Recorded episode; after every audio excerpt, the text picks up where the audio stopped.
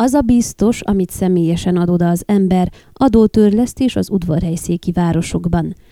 Székelyudvarhelyen február közepén érkeztek a megszokottnál jóval többen a polgármesteri hivatal adóosztályára befizetni tartozásaikat, ami miatt látványos sorok alakultak ki, fejtette ki lapunknak Zörgő Noémi, az intézmény szóvivője.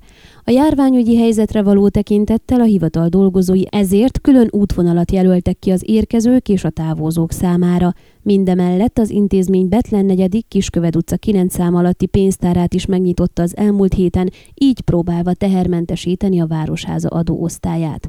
Utóbbi helyszínen egyébként hétfőtől csütörtökig reggel 8 és délután 2 óra között várják a lakókat.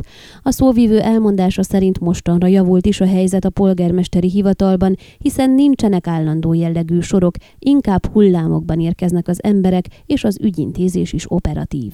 Az adózási kedvet az fokozhatta az utóbbi időszakban, hogy továbbra is 10%-os kedvezményt kap, aki március 31-ig kifizeti idei adó és illetéktartozásait. Érdemes azt is tudni, hogy hasonló kedvezmény vonatkozik a Szentegyházi lakókra is, ugyanakkor a székelykeresztúriak 9%-ot spórolhatnak, ha az említett határidőig törlesztenek.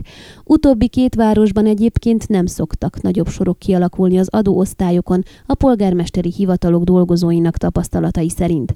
Zörgő Noémi rámutatott, a rendelkezésükre álló adatokból egyértelműen látszik, hogy évről évre egyre többen törlesztik online a gishow.ro honlapot használva adósságaikat.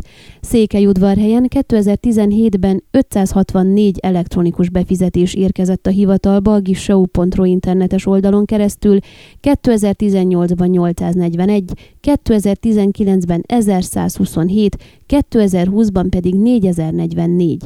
Ha az idei évet nézzük, akkor már most 15.889 esetből 1705-en alkalmazták az online történő törlesztést. Természetesen ezen összesítésekben pénzügyi tranzakciókról van szó, például az illetékek befizetése is szerepel az adók mellett.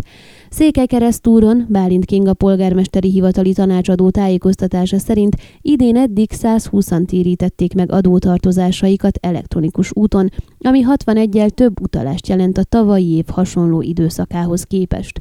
Lőrinc Csaba, Szentegyházi polgármester arról számolt be, hogy jelenleg a befizetések 10%-a történik online, de az arány évről évre növekszik. Viszonylag kevesen álltak sorba a Székelyudvarhelyi városkasszánál az elmúlt hétvégéhez közeledve, nem is kellett sokat várni, amíg kifizethették adóikat. A jelenlévők szerint ugyanakkor ez szerencse dolga, hiszen van egy-egy nap, amikor kígyózó sorok alakulnak ki. Kíváncsiak voltunk, hogy a kényelmetlen helyzet ellenére miért nem online fizeti a többség az adóit, amire néhányan azt mondták, hogy egyszerűen már megszokták a sorban állást, őket nem zavarja. De amúgy is az a biztos, amit személyesen ad oda az ember, fogalmazott egyikük. A jelenlévők többsége egyébként az idősebb korosztály tagja volt, és számokra külön gondot jelent az online kifizetési módszer megtanulása, magyarázták. Én kértem a fiaimat, hogy tanítsanak meg az internetes kifizetésre, de mindegyik egyikük fut, azt mondják, hogy nincs idejük rá, így egy idős férfi. Ön a Székelyhon aktuális podcastjét hallgatta. Amennyiben nem akar lemaradni a régió életéről a jövőben sem, akkor iratkozzon fel a csatornára, vagy keresse podcast műsorainkat a székelyhon.pro portálon.